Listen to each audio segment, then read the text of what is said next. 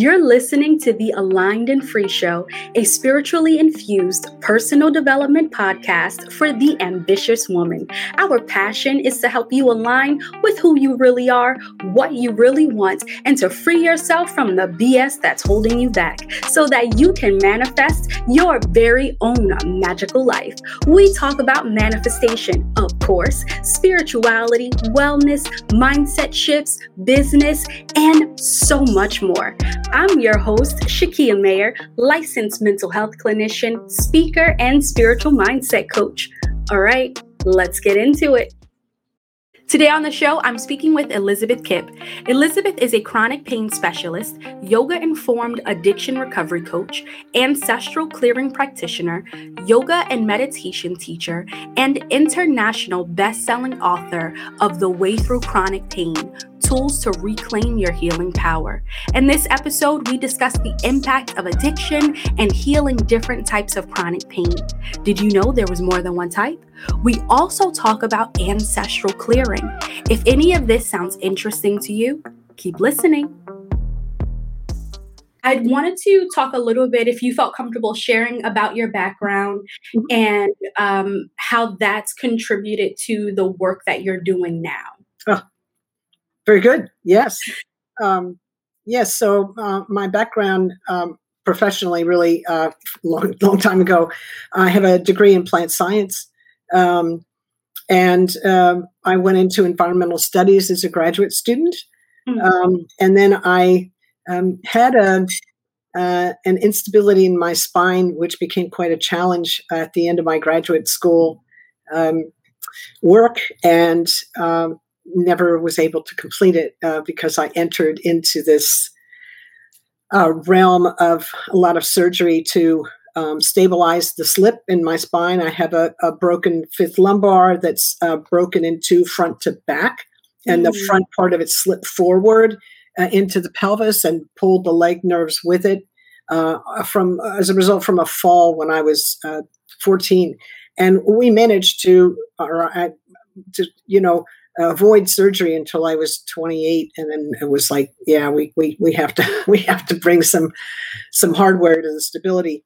Um, it took three surgeries, uh, uh, three spinal fusions to get that uh, hardware right, and, and then a fourth corrective surgery um, to kind of clean up the fallout from those three surgeries. Um, and as a result of all that, the answer that the doctors had for me at the time was uh, opiate pain medicine and benzodiazepines for the anxiety, which is a, a very uh, turned out to be a very popular mix, but a very um, a very dangerous and addictive mix. Um, yeah. And uh, what's interesting because the question, as it relates to your work in trauma and my current work, the question that the assumption was this is what we've got for you. You know, you'll be in pain for the rest of your life.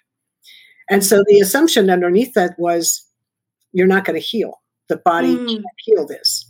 So we're just going to mask it. They we're going to Yes, they didn't ask the question. At least I didn't hear them ask the question. Why isn't Elizabeth healing? They just mm. assumed that I wouldn't.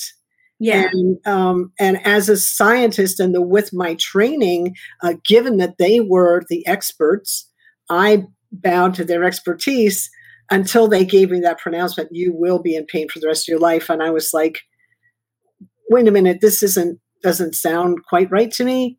And I, I pondered it for a while. It took me a while to, to remember because I, I was really thrown by that prognosis. And, and I realized that they were revealing the limitation within within their own um, medical paradigm, mm-hmm. and that they they that's all they knew in terms of chronic pain, but they really didn't understand chronic pain from a mind body spirit point of view just this reductionist look at the x-rays structural kind of point of view yeah. um, so i uh, fortunately realized that I'm, i still had a long journey to find uh, the answer. Uh, but along the way, I uh, looked outside of this traditional medical paradigm. You know, I brought in Reiki and acupuncture and massage and yoga and meditation. I was already meditating. Um, and I, I really feel, you know, for those people that go, meditation, I can't do that. It's pretty much the less normal thing that we do. And I say that uh, one of the things that kept me stable through all that, besides the beautiful human support that I had during that journey, was mm-hmm. meditation practice. Now, mm-hmm. it's not as powerful when uh, you have opiates and benzos on on board, but it still helped me uh, uh, deal with the moment, like not uh, not fight the moment so much. It helped me. Uh, it helped me uh, not resist the moment so much. Yeah, but to be in the to practice more of acceptance in the moment versus always yeah. fighting against it and resisting it. Yeah, yeah. So then um, I, I got to a point where I, I really knew that. Oh, well, well, let's back up just for one second. I'm curious uh, to hear the types of meditation or or um, meditative practices that you would use at that time, if that's okay with you. It was it was very simple. I started out with uh, transcendental meditation, and I had a. Um, I wasn't guided very well in that process mm-hmm. at the mm-hmm. time, and I had a rather strange experience that they couldn't. My teacher at that time, which is way back in like 1972 or something, wasn't able to. Uh, they couldn't explain it, and it scared me, and so mm-hmm. I kind of modified my practice kind of away from the traditional TM. I'm not, TM is amazing. Transcendental meditation is amazing. You just need a teacher and a guide that kind of knows what they're doing. And then those days, this particular person that came uh, uh, uh, to my area to teach it was um, uh, maybe new to the practice and didn't know a lot of nuance. And I, you know, showed up with a nuance that he didn't know anything about.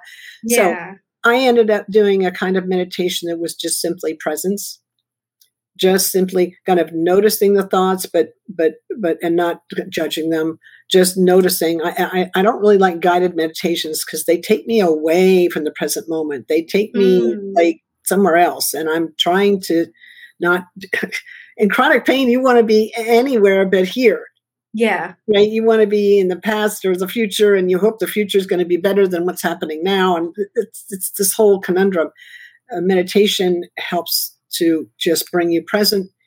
And it, it, if you can relax into the present moment, not fight so much, um, uh, it, it, it, really helped me um, it helped me get from point A to B, and it took me 40 years to do it. But I, I finally found a doctor who who truly understood the nature of chronic pain, mm-hmm. and uh, helped me um, detox off the medication and heal my pain. And I went into his program with uh, 32 years of opiates and benzodiazepines, uh, you know, prescribed. It was all prescribed, but still.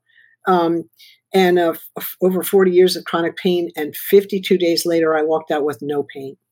You know, that's amazing. Um, Yep. How when you find a practitioner who is willing to go beyond the norm of what the uh, treatment would be or quote unquote should be, how we as the patients, how we as the clients can benefit from that.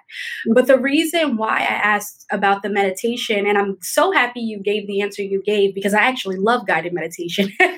For me, it's helpful, but I want people to hear that there are different ways to mm-hmm. achieve the, the result you need to achieve. And so if one way doesn't work for you, mm-hmm. let's figure out what will.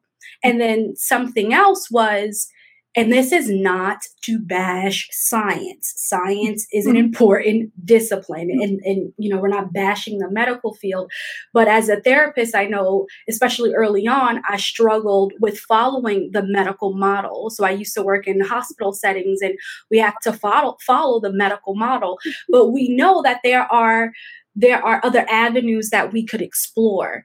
And so with pain management um, doctors, what I've noticed in, in my experience working with clients who also work with pain management practitioners, a lot of it was, okay, well, just refill this medication. And so many have stories similar to yours where now it's decades plus and I'm still refilling this medication and my condition hasn't really improved that much. And even the pain, I'm still fighting it or working, you know, attempting to work through it. Well, yes, and I would say that uh, in my case, I got worse. Uh, mm. Here's what opiates do to the body. I, am not dissing opiates. I think they're awesome for acute pain.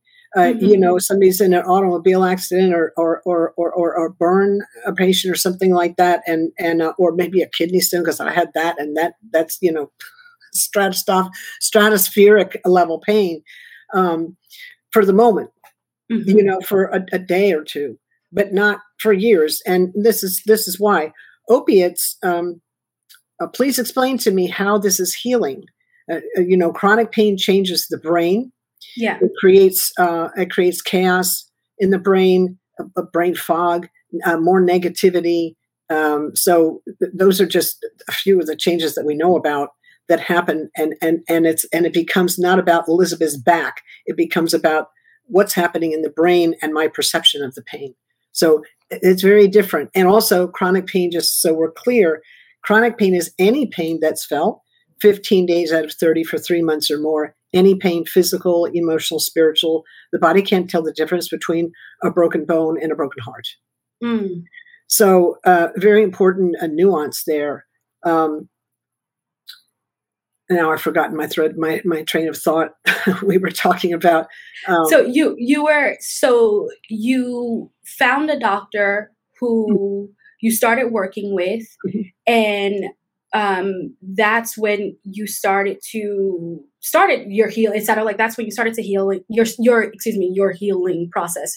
You were off of the um, medication, if I mm-hmm. heard that correctly, right? Yes, I, I, was. What I wanted to just bring in and let the listeners know is that chronic pain, um, uh, so opiate medication, um, depresses the breath, the respiratory system. Mm-hmm. So uh, we can't um, we can't bring in oxygen uh, and we can't detox properly. And as uh, seventy percent by weight of the um, uh, of of the waste that comes out of the human body comes out of the breath.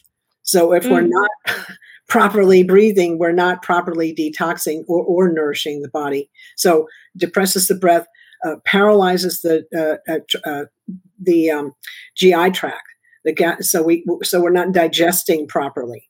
So mm-hmm. we can't n- nourish ourselves with oxygen, and we can't uh, re- release toxins, and we also can't bring in nourishment uh, through um, food, and we can't release because uh, that creates constipation because of paralysis. Also, it, it numbs the it, it, it will numb the it will numb the physical, but it also numbs the emotion. So we we have difficulty uh, when you numb your Brene Brown she was really instrumental in me just getting into treatment and, and, and getting off these meds in the first place. Mm. She says, when you numb your pain, you numb your joy. Yeah. Right? So mm. that was, I didn't want to, I didn't want to, I didn't want to, um, compromise my joy anymore was was the thing. So I, I, I just want to make sure that people understand that opiates long term are, are, really not. There's there's no study that says that that those help heal chronic pain. There's no study that says that. But it's interesting because as you start to describe what's happening with the body and what's happening with the mind, then let's imagine well, you don't have to imagine because this was your experience. You're experiencing the effects on top of what you originally went to the doctor for. So now it's well, my, my, back still hurts, or now I'm, you know, now I have brain fog. Now uh, it's difficulty for me to focus. Well, I'm showing up. Maybe I feel numb, and on top of what the original issue was, what can we use to heal us? It, even if, even if the you know prognosis isn't as positive in the beginning because you said you were a person of science and you listen that's what most of us do. We listen to the doctor. Mm-hmm. we feel like this person knows best for me. So if they said well my pain is never going to get better. I have to live with it then we do what we can do to live with it i'm excited to hear about the shift and the transition mm-hmm. on how we don't have to just live with something, right? So, with our current circumstance, current situation, current pain, current level of anxiety, like we can do more to create the I always talk about creating the life or manifesting the life that you want. We can take that initiative as difficult as it might be to create the life we want. No, it's not always going to be easy. I'm not saying like, oh, it's just so simple. And yet it can it can happen to give us the experience or the quality of life that we want to have. Sorry, that's a really long statement. There was no question in there. I have a comment. Go for it. So, you know, in keeping with the uh, with the title of your podcast, alignment. Mm-hmm. Um, my my comment is, and it, it, might be a little bit long too, is what are we aligning with? Mm-hmm. Uh, uh, and and the Western uh, medical model, which is very uh, helpful uh, for what it does, um, has uh, is aligned with a what you might consider a reductionist viewpoint, which is just again looking at structure. You could have three patients with the same x rays that I do. And one of them will have chronic pain all the time, pain all the time. Another one will have pain only when they're stressed, and the other won't one won't have pain any pain at all. How do you explain that? And I've been all three of those, by the way. I've been all three of those patients. How do you explain that by looking at an X-ray? Hmm. You can't, right? That, that's an example of the reductions, the limited view of the, uh, the doctors this is they consider that like well that's an enigma of chronic pain. We don't understand it. It's because the the model the perspective that they're looking at they can only science can only comment on what it can observe measure and describe. The medical model stays within that framework. But where does healing happen? Healing happens in the all that is the whole field of consciousness the the the whole universe not just the part that science can observe, measure, and describe. Mm-hmm. So we what the healing, the answer to the question about where do we, the question you asked before about, well, you know, where are we, what, how do we heal? We are referencing, we're aligning with the whole universe, the known and the unknown the the part that science can't measure. We align there. So how do you mm-hmm. explain Reiki, or how do you explain? Uh, we're beginning to understand acupuncture better, but it's it's still kind of infant uh, in in science. Uh, how do you explain um, uh, the trauma work that Bessel van der Kolk does, for instance, or Gabor, Dr. Gabor Mate? Uh, that's beginning to get uh, understood a little bit more, but we're still having trouble getting into the DSM the trauma, like developmental trauma mm-hmm. disorder. Mm-hmm. we're still we're still we're we're hoping to get those mental health labels to be more trauma informed, which is a, a larger integrated uh, viewpoint. Yeah, and they attempted to do that with the last edition. Mm-hmm but just like every other edition, there are holes. yeah. It's moving uh, in the uh-huh. right direction, right? yeah, yeah. And for anybody who doesn't know what the DSM is, it's the Diagnostic Statistical Manual, and that's what we use to inform our assessments um, when cl- clinicians are providing a diagnosis to a client or a patient um, with a mental health health disorder. I, am I'm working on a balance of not being too clinical. then I'll just go into everything, which is why I paused a little bit. You have all of these years in pain and then all and then you know experiencing um the I want to say end the addiction too, like uh, you know the addiction to to the the prescription medication. How do you take the leap? What was tell us a little bit about your journey of shifting from where you were to a healed version of yourself. We're mm. always healing, but it's mm-hmm. specifically from the chronic pain. Thank you for the question. Uh, again, it speaks to alignment um, I got to a point in my experience where I was like um, able to hear just a little bit of my heart enough to say, you know, you're not aligning mm. the way you need to. And I and I and I and I realized that I, I realized I was going down the wrong road. and I and it felt like the road of no return.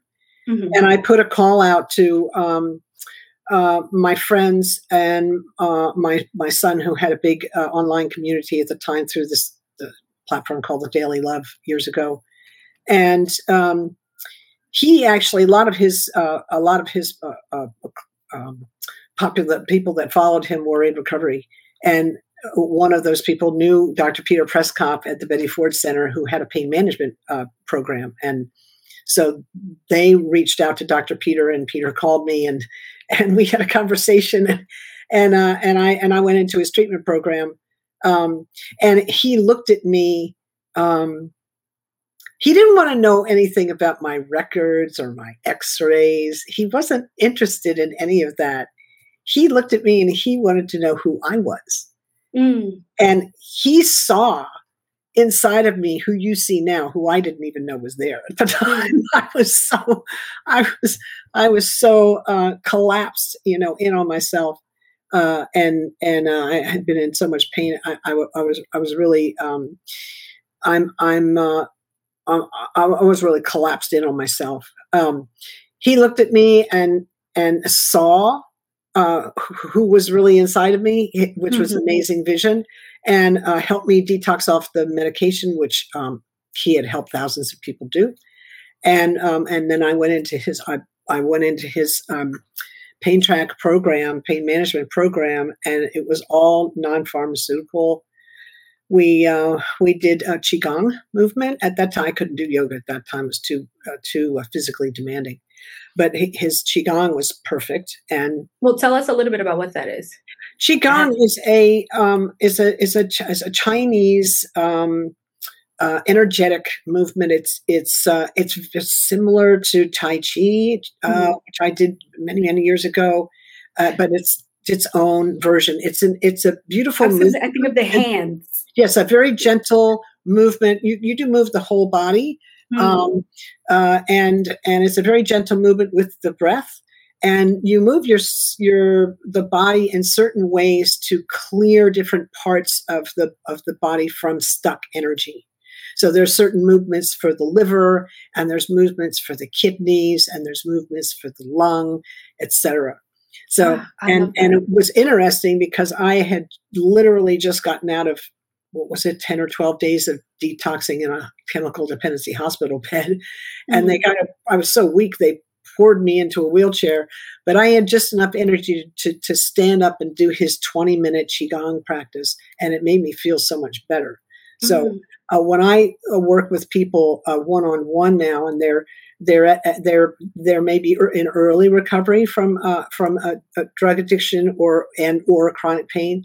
I give them Peter's. Peter passed away a, a few years ago, but I have a, a, a, video of his of his qigong form, and and I teach them that. Ah, I love that. I love so that. that was one of them. Another one was that that he did. I had no idea I even had this, but you'll relate to this.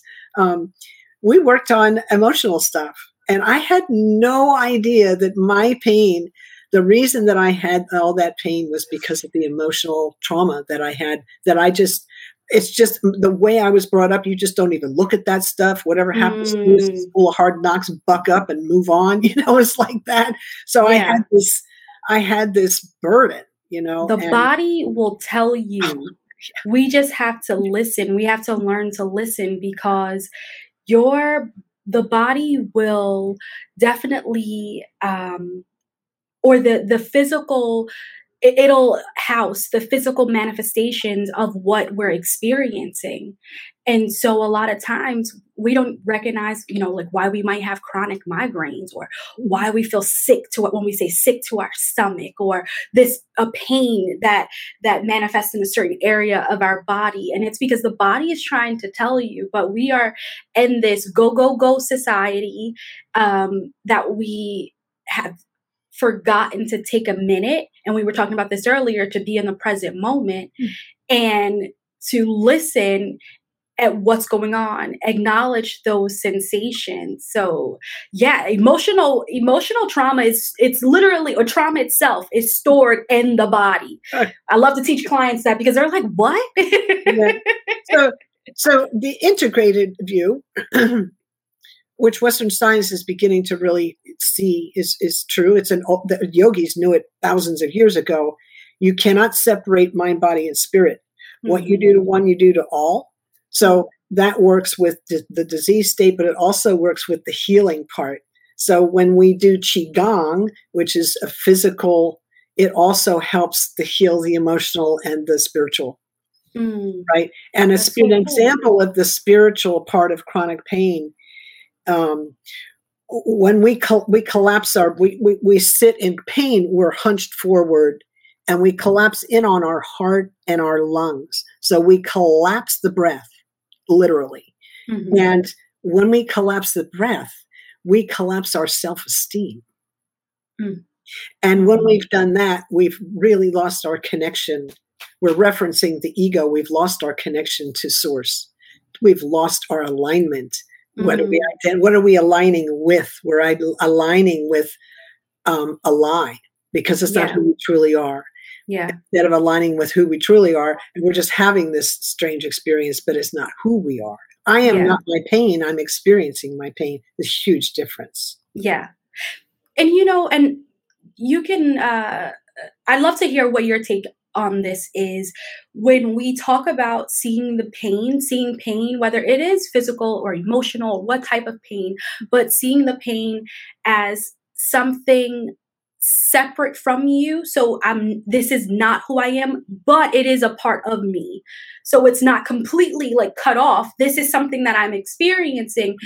Um but I'm not going to hate it. When people say, "No, I hate this back pain. I hate this so th- this shoulder pain," teaching people to not hate the pain, to not hate the experience, um, and instead send. So I do a meditation sometimes with clients where we send loving energy to to the pain. We send compassion to the area that ha- that has the pain, and for a lot of people, that's difficult because they've been in this war with it for so long. And it's like, well, no, how can I love this or or not even love but how can i just accept that this is a part of my reality and i don't have to hate it mm-hmm. um it sounds like some of the methods that you were doing it it kind of it, it does it helps to do that that was huge. That was probably, if you asked me, one of Dr. Peter Przekop's teachings was the most significant. It would have been "Don't judge the moment," mm. which I was like, "Dude, I'm not judging anything. I'm just sitting here." it's like, "Oh, he's talking about my pain," you know. Mm-hmm. And so, um, really important. Uh, I, I, I, came across a metaphor uh, from just uh, it just made sense to me um, uh, as I was learning about my reaction to pain, what I was doing, what my part in my own pain experience was, what I was doing. Peter, I couldn't believe he asked this question to this group of 20 chronic pain patients, right? What are you doing to contribute to your pain? And I, mm. I was, yeah, I know. I was like, in my head, I'm like, I can't believe you just asked that question.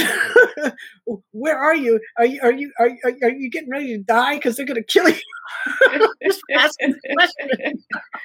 oh man. Anyway, uh, uh, and I, but it was a very powerful question because in that moment, because he asked it and I took it in, he I realized that he took me from a place of victimhood to my pain to empowerment over the pain Mm-hmm. And and and so I started working in that, uh, uh, trying to heal that.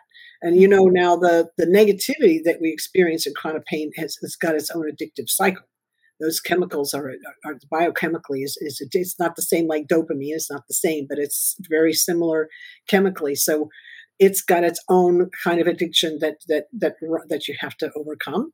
Mm-hmm. And this is the way I try and explain it to people because this is the way it, it, it, revealed itself to me.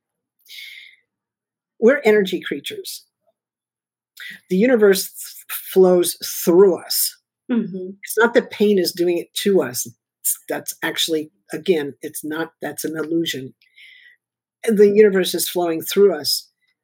Um, the energy gets uh, uh, dense in the chronic in the chronic pain experience it becomes dense now when we fight it it becomes more and more contracted right? Mm. It becomes more and more dense. So instead of a free flowing human where the energy is free flowing through me, in the chronic pain experience, when I judge it, call it wrong, and fight it, it's kind of like I just put a clamp on that free flowing energy and imagine um, imagine uh, I'm a, I'm the energy of Niagara Falls and I just put a pipe around Niagara Falls and imagine the pressure in that pipe for all Niagara Falls trying to flow through it right mm-hmm. yeah we're actually feeding our own pain experience when we do that mm.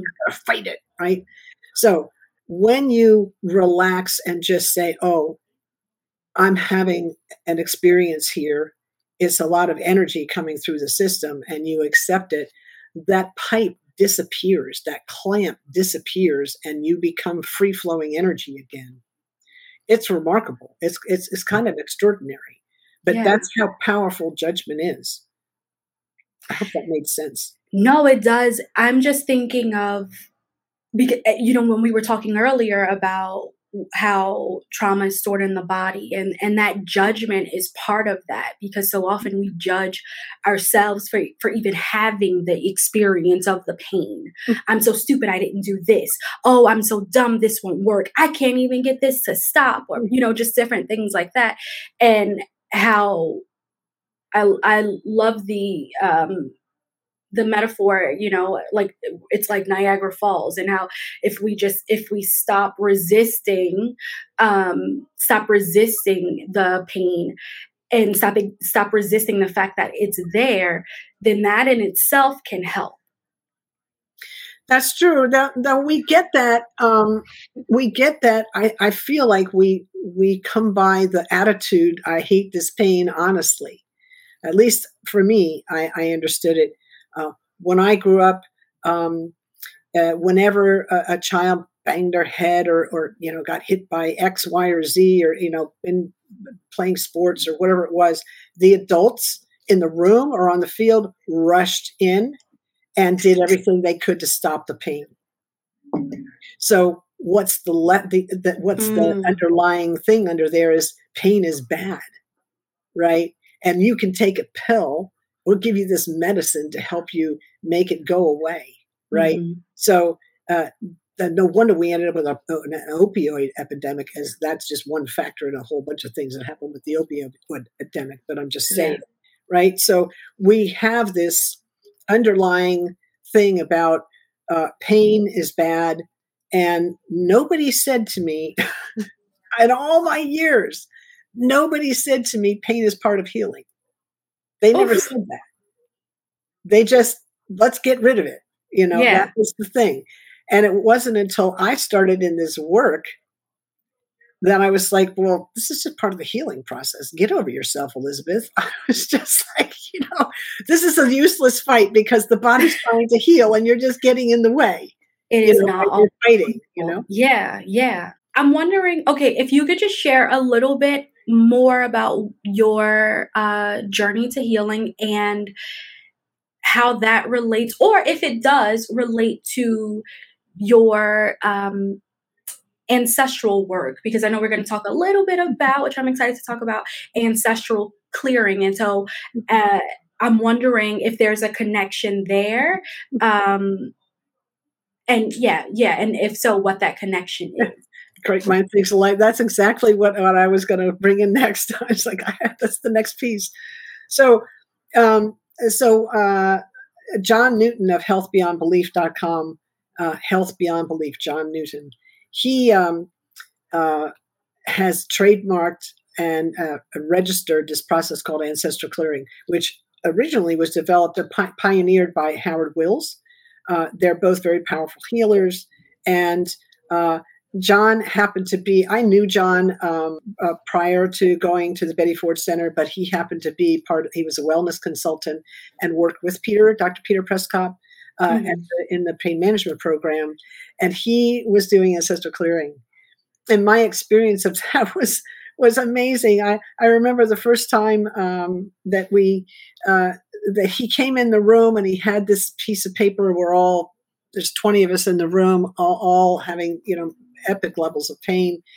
and he asked everybody what their pain level was, and everybody said uh, everybody so zero to ten was the scale he asked, and everybody was eight and above. Mm. eight, eight, eight to twenty was what people oh. reported. Right, I reported an eight, and and uh, and he had us read this uh, uh, English uh, on, on a piece of paper, and it was it was ba- I didn't know it was a prayer, but it was a, it ended up being a prayer, and and I just started. We just and we read it silently, and I just and I I got halfway through, and I and I felt the the energy in the room change. Mm. It's like what just happened? and I and I thought, oh well, Elizabeth, you're detoxing, so it's just in your mind. That's just your mind playing games with you. Then I felt my pain start to disappear, and I went, oh, well, that's real. I knew that was real. So I I finished reading the prayer, and and I, you know my pain was down to two from an eight, and I was like, that's interesting. And wow. John asked everybody, what's your pain level now, and everybody's pain level was eight to zero gone from a 20 to 8. Going, eight, yeah, that's amazing. And I was here, my I had my science hat on 100% at that. And I'm like, what just happened in this room? You know, I know something happened. I just experienced it. You know, is this measurable? Can mm. you repeat it? And Can you repeat it? I was like, where's the data? I, I data. and the answer to all those things was yes and his work just got featured in a uh, the PhD dissertation uh, by uh, Charan Surdhar in Birmingham, England, um, mm. around consciousness and and uh, uh, uh, being able to you know kind of the effect of this kind of work uh, in in in our consciousness. So this again speaks to mindset, and the, the ancestral clearing part speaks to what are we hanging on to from the past, not just our past, but in the lineage. Mm. And it turns out we're hanging on to a lot. we just don't know it because we came in with it, right? Yeah. We, yeah. were born with the burden and we can't tell. Yeah. So, what exactly then is uh, ancestral clearing? Hmm. It's a process that we use, and I can take, I can give you, you all, I can give the listener an experience of it. Um, yeah, sure. Just a kind of a quick experience of it. It's a process where we're we're connecting, uh, we're asking the creator energy, the energy of the unified field mm-hmm. of consciousness. We're mm-hmm. tapping into that, asking for it to uh, work on our behalf uh, because we want to release uh, that which is no longer serving us. Mm-hmm. And we, you know, we we come into this world with the gifts and the burdens of our ancestors. Some of the burden is the unresolved traumas that they carried. Now, we don't call ourselves trauma therapists in this practice in the ancestor we, we can't do that right mm-hmm. but we can help people clear the effects that remain the imprints that remain from the trauma and the lineage and i'll give everybody an experience of it i want everybody to stay super present and just relax the breath. Notice how the body feels. And just stay present while I do this. we'll just call Creator as the source of all that is. Uh, for everyone uh, uh, listening to this, for them and all their ancestors through all space, time, dimension, realms, lifetimes, and incarnations for all hurts and wrongs ever done to them in thought, word, or action. Any hurts and wrongs they did to others, whether knowingly or unknowingly, and any wrong, hurts and wrongs they did to themselves. Please help them all to forgive each other, help them all to forgive themselves. Please and thank you. For any time anyone in the lineage was abandoned, not supported, nourished, or cherished, or loved the way they needed, Times they abandoned others and weren't able to support and love others the way they needed. And times they were out of integrity with themselves. Please help them all to forgive one another, forgive themselves, find peace with one another, and find peace with themselves. Please and thank you.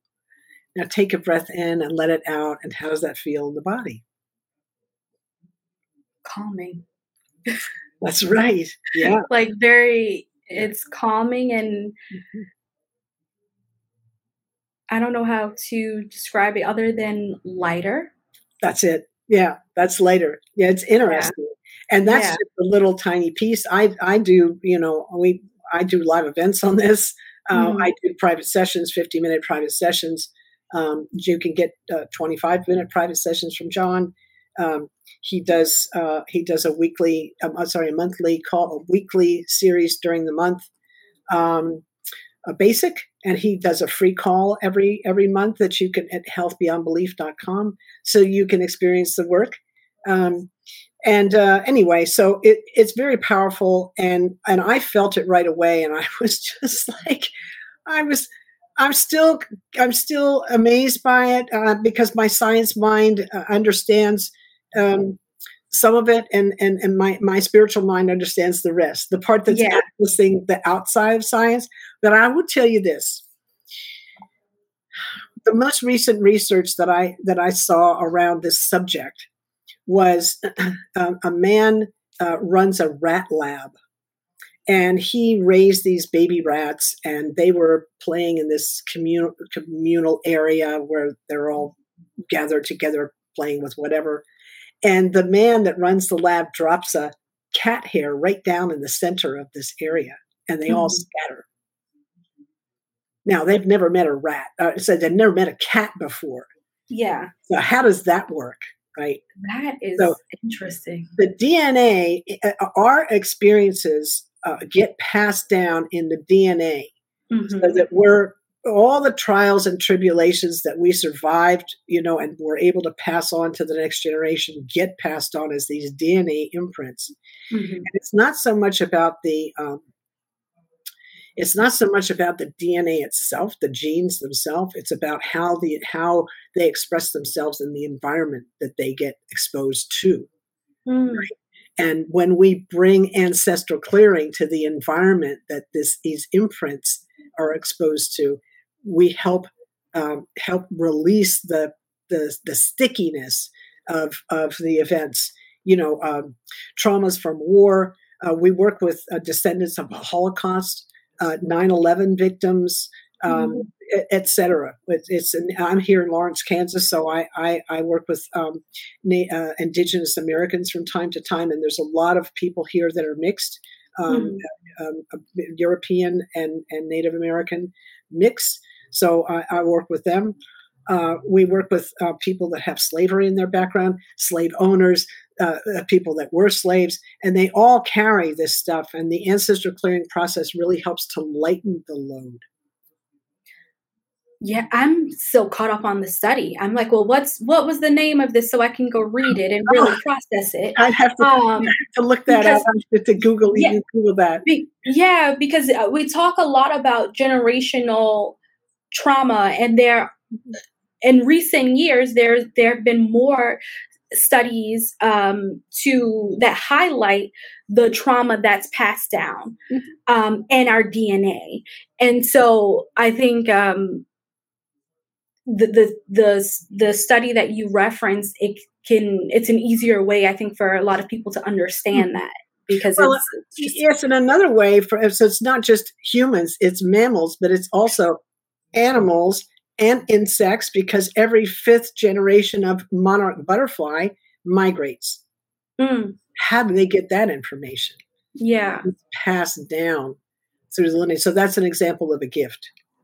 I'm just ancestral so clearing addresses the the challenges, right? We have the gifts and we have the challenges of our DNA, and ancestor clearing addresses the challenges, and it's lightening the load. Yeah, you you said it very well. People always say that. It's really yeah. interesting. Yeah.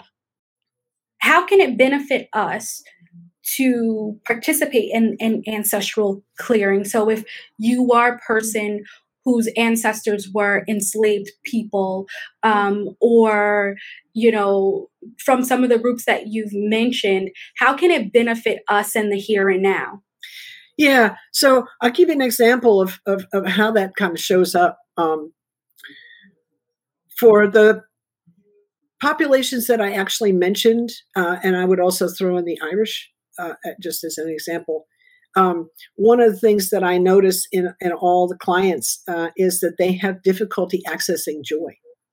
Mm. Which, if you looked at their, if, if you looked at the history of their lineage, you wouldn't be the least bit surprised at that. But they're in this life and they can't understand why they can't act they're having difficulty accessing joy. And it's not necessarily all that's happening to them in their own life. It's mm-hmm. this burden that they came in with that's that's adding to whatever they're already experiencing in this life. So when uh, when we do this process, it's very interesting to me that the experience I can't say I can't make claims about it has this effect or that effect. Mm-hmm. We get reports uh, consistently that um, that they're then able to access joy more easily. And wow, what a gift! Yeah. So that's just one one example. Yeah. So accessing joy. Yeah um, yeah, which is huge. yeah, imagine you know having having enough peace in your life that you can actually access joy. Mm-hmm. Yeah, and um, and just like harness that, right? There's so much you can do once you start to allow some of that positive energy into your life. Um, and you started talking a little earlier about mindset, right? So having the type of mindset to start believing that certain things are possible, that you can grow from situations, even that you can heal situations. Um, something I want to make clear and you feel free to jump in is that because I've realized, and especially, you know, we live in the States, so there is this uh, energy that that's here that you're either this or that on this side of the fence or that side of the fence. And I want to make it clear that when we talk about ancestral clearing and, and healing, we're not though there are so many things wrongdoings that were done to people from different groups and and and also things that happen you know um to to individuals and in all groups.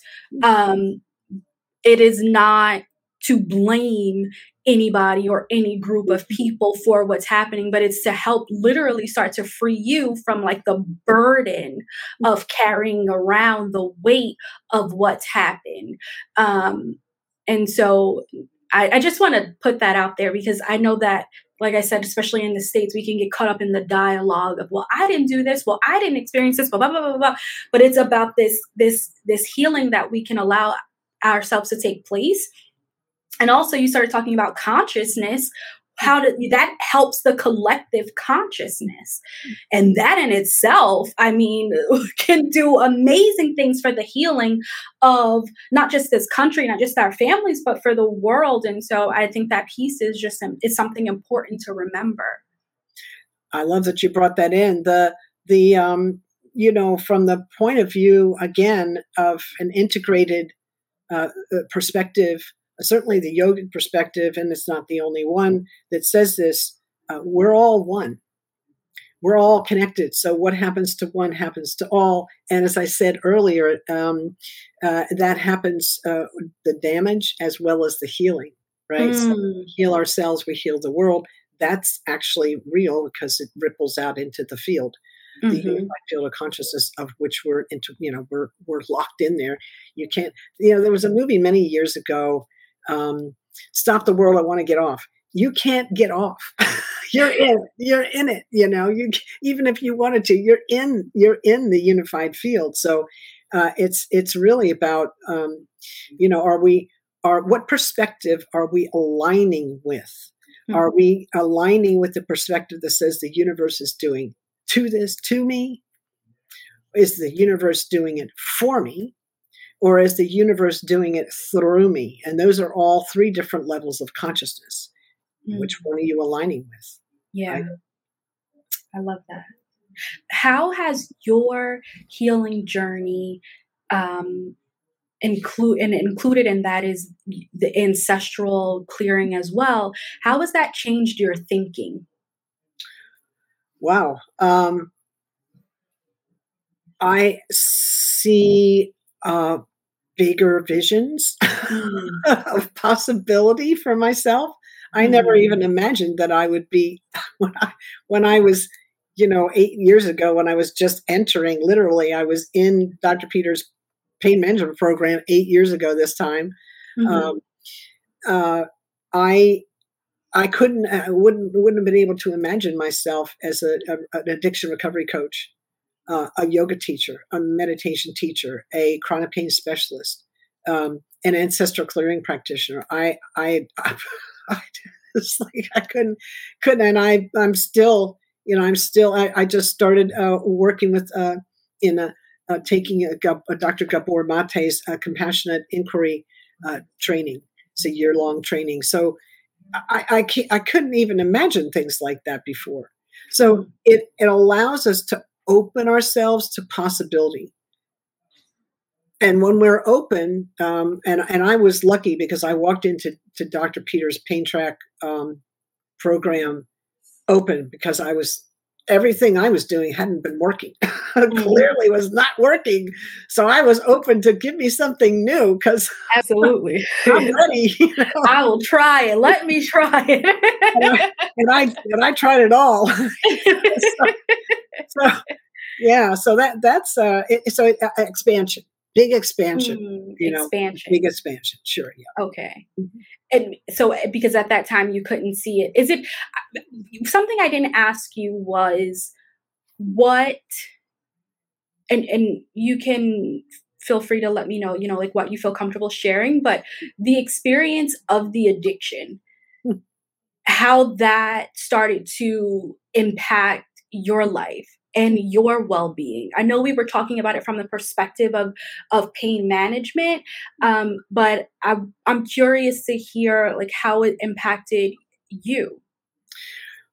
Yes i, I that's where i got the vision of um, collapsing uh, in on ourselves um, and not just in chronic pain but in addiction as well.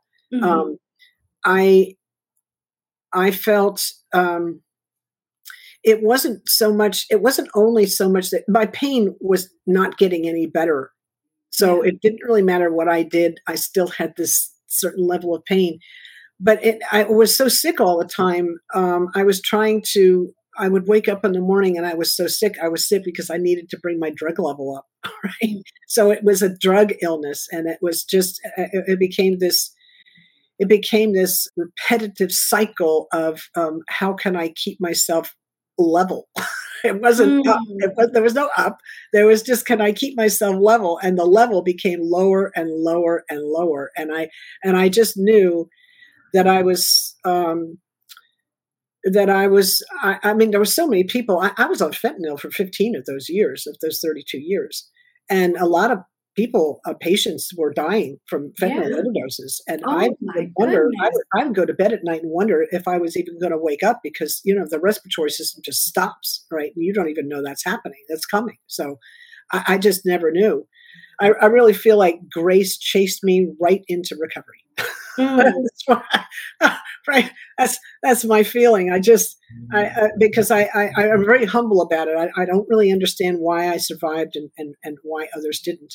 I I just lost a niece to uh, to overdose in April of 2020, mm. and I mm. lost another one to um, to suicide who was trying to get out of trying to was trying to recover from a, a heroin addiction. So I, I, it's a, this is a very humble place I sit in. Uh, yeah. We lost 93,000 people last year in 2020 just to o- drug overdose. That's not even the suicide part. That's just drug drug overdose. So I'm just, uh, yeah, I'm sitting here in a place of, of, of quite deep humility, mm, and um, yeah, and I and I, um, yeah, I, I I don't quite know if I answered that question, but that's my answer. well, it's kind um, of what addiction where I was and where it took me to. Yeah, yeah. And you know, something that I always think about when I am working with anybody, talking to anybody about their challenges, about their trauma, their struggles, their addiction, are the resiliency factors. Mm. Because there are some people who can spend decades addicted to whether it's prescription drugs or prescription medication or otherwise and um, can have a similar story as you. And then there are others who continue in their addiction.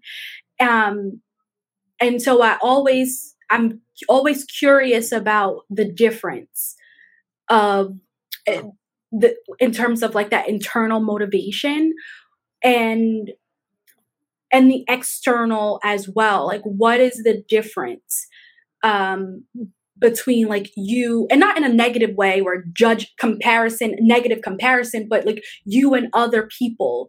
Um i'm just thinking about somebody in my own life who years and years and years and years of addiction and continuing right versus somebody who says i've had this experience this is not what i want and i am looking for every way that i can start to heal my life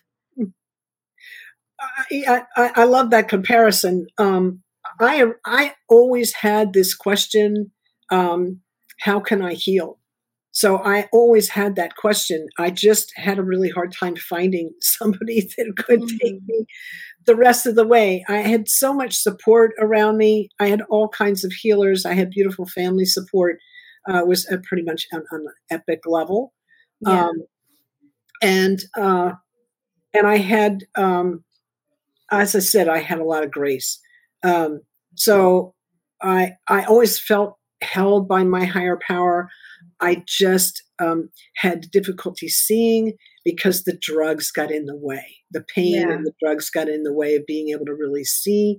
But I I did uh, get to a point where I was just like I knew that I'd reached the edge of the fork in the road, and that if I went one way, it was the end, and if I went the other way, it was um, maybe not the end. I wasn't mm-hmm. sure what the other fork had. I knew it was unknown. I wasn't sure, but I but I knew I, I knew that it was different than I'm don't totally know this is going to take me out if I go down this way. Yeah. I, I knew that. So I had a kind of um, and I came in with this thing about I came in with a gratitude and persistence. I those were gifts. If you talk about gifts of the ancestors, those were gifts. I didn't make those up. They came with me. That was part of my is part of my resilience. So I mm. I thank my ancestors for that, um, and then all the people around me, and I, and I feel like um, I feel like I was just super lucky. I mean, I, am not sure I even believe in luck anymore. I, I feel like you know things are aligned the way they do because of you know forces bigger than I can ever imagine. Right. So I I'm I'm humble in that way as well. mm. Yeah. So I, I, see lots of people in in in uh, in program. Um, I'm, I'm I, I, work or I work I, I offer meetings, lead meetings in Recovery 2.0, which is a, a recovery platform, and also I'm, I'm involved in Narcotics Anonymous uh, mm-hmm. here in the local level, and in, in Lawrence where I live, and uh, and I see all kinds. I see people that um, that have long-term recovery and they're steady as a steady as a rock. And I see other people that uh, seem steady uh, for years and years, and then they're, they're, they go out and they're done. So they relapse. So and that that's a mystery to me. That mm. that how can they be so steady and then they relapse? So this is a and then they when they relapse, oftentimes they they don't make it.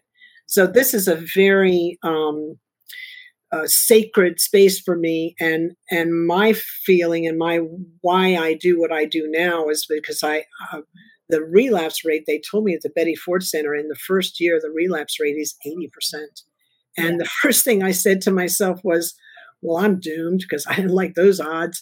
And the second thing I said was because I started out as a social scientist what's wrong with our model recovery model because the, clearly what we're doing is not working, right?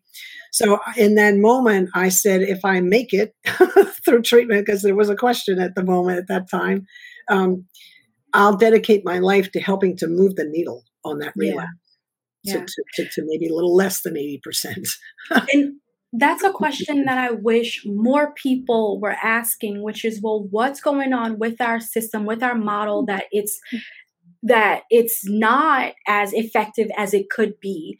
Because when I think of alternative healing um, sanctuaries or the fancy uh, rehab or detox centers, they're not often accessible for a lot of people. Mm-hmm. And so then we still have you know groups of people who can't access these alternative ways of, of of healing or you know different things like that. And so I'm, i always think about well what could be done so that more people could have access to these types of treatment options versus the traditional way of doing things? Because for a lot of people it does it's not working. It's not as effective as it could be.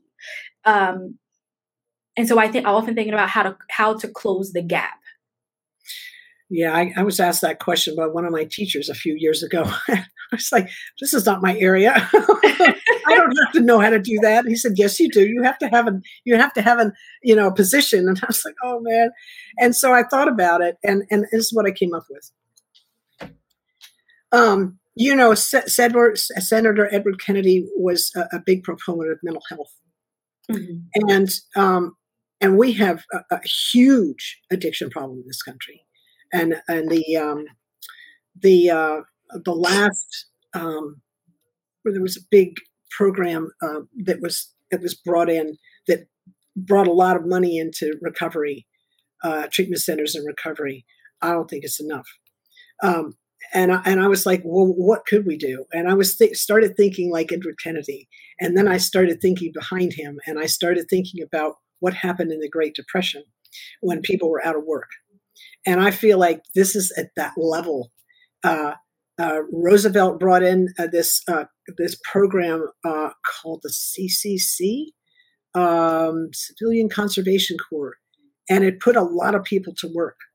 And uh, I, I, just and it, it, it, I really feel like we need that level of attention and vision to ad- address the addiction problem in this country because it's that big. And by the way, uh, 20%, 25%, the, the National Health Institutes of Health estimates 25% of everyone, depending, it doesn't matter what age or socioeconomic group you're in, everyone is in chronic pain. And the World Health Organization estimates uh, that's everyone being North America. Mm-hmm. And the World Health Organization estimates 20% of the world is in chronic pain. And under all of that is addiction. And under all of that is trauma. Whew. So, Houston, we have a problem.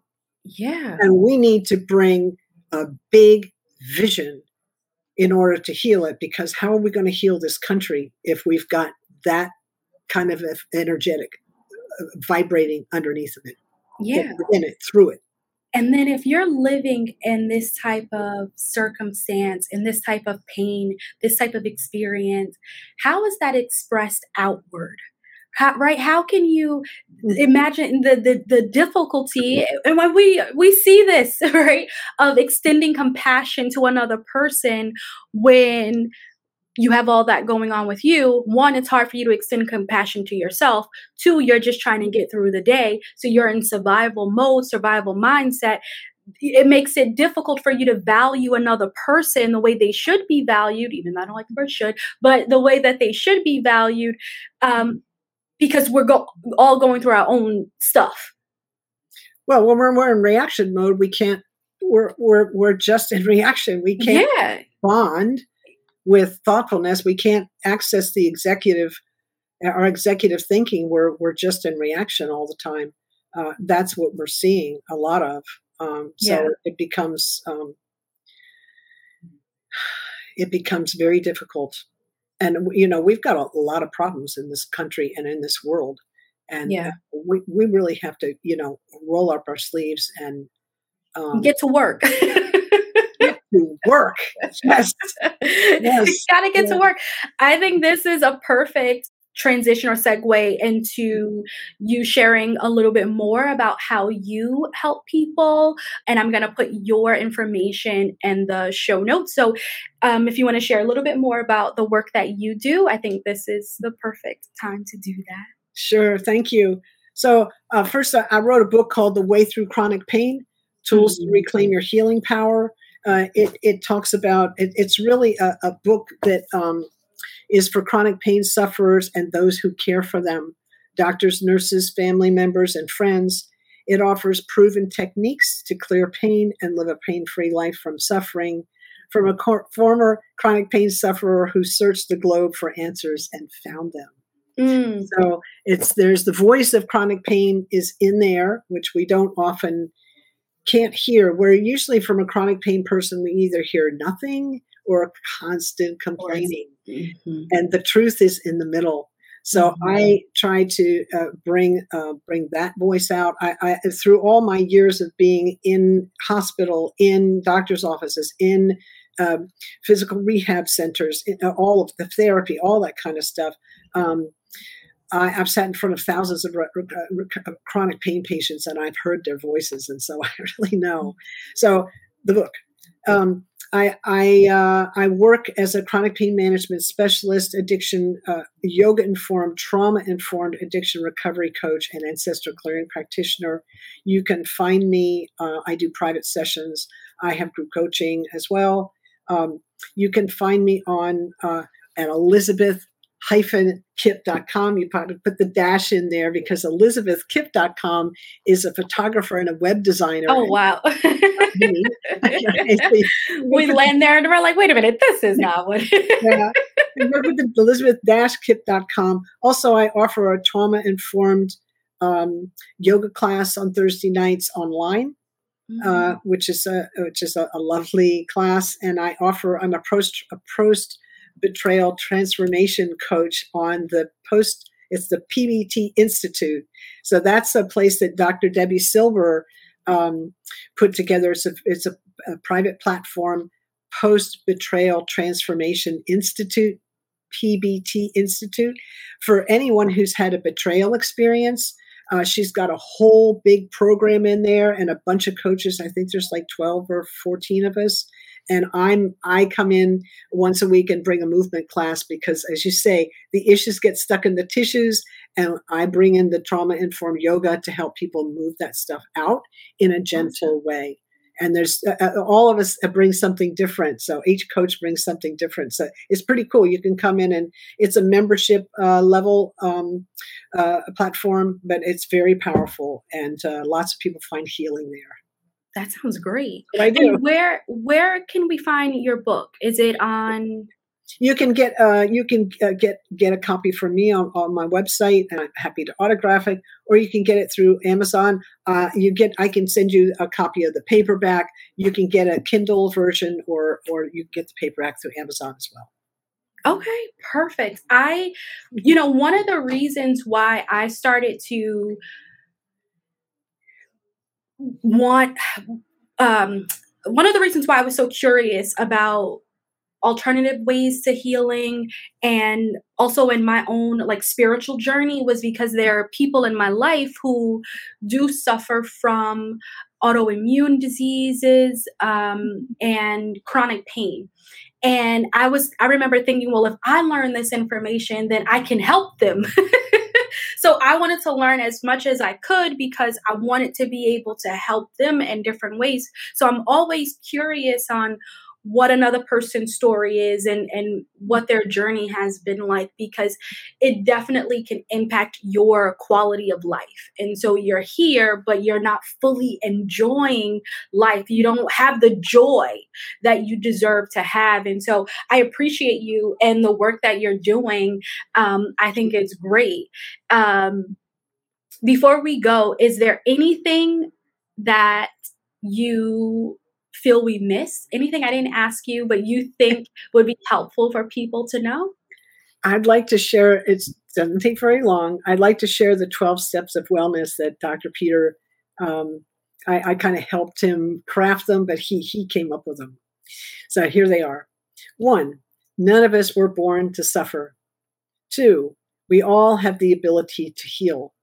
Three, love with all your heart. Mm. Four, Get real about your healing. Five, commit to your healing. Six, do the work it takes to heal. Seven, do the work every day. Eight, get real about your healing in case you didn't hear us the first time. Nine, never let anyone or anything get in the way of your healing. 10, love yourself fiercely and without reservation. 11, accept what is. And 12, be grateful for all that comes your way, and more will be revealed. Mm. There you have it. I love that. Thank you. Thank you Peter, for sharing that. Dr. Peter Przekop, P R Z E K O P. wrote a book called Conquer Chronic Pain and Innovative Mind Body Approach. And I teach both books. You can get his book on Amazon too. It's uh, also covers um, clearing chronic pain. It's just from a doctory, researchery point of view, so it's a little bit different languaging. Mm-hmm. Uh, it's a very good um, companion to my book. The two of them go really. One's the doctor and one's the patient. So it's kind oh, of yeah. No, I like that. That makes sense. Um, oh, you know, there was something that I've been wanting to ask you since we started, which was prior to this experience, this this where you are in, in, in your journey now. When you first went to school, what were you hoping to do with your degree? Oh, I'll tell you what I wanted to do. I wanted to solve the problem of um, how does a plant know how to photosynthesize. I wanted mm. to be mm. able to take that process and use it uh, so that we could uh, create our uh, create our own energy. It's a A, a, a, a, plant cell knows how to take a, a, photon of light and turn it into energy through a mm-hmm. process.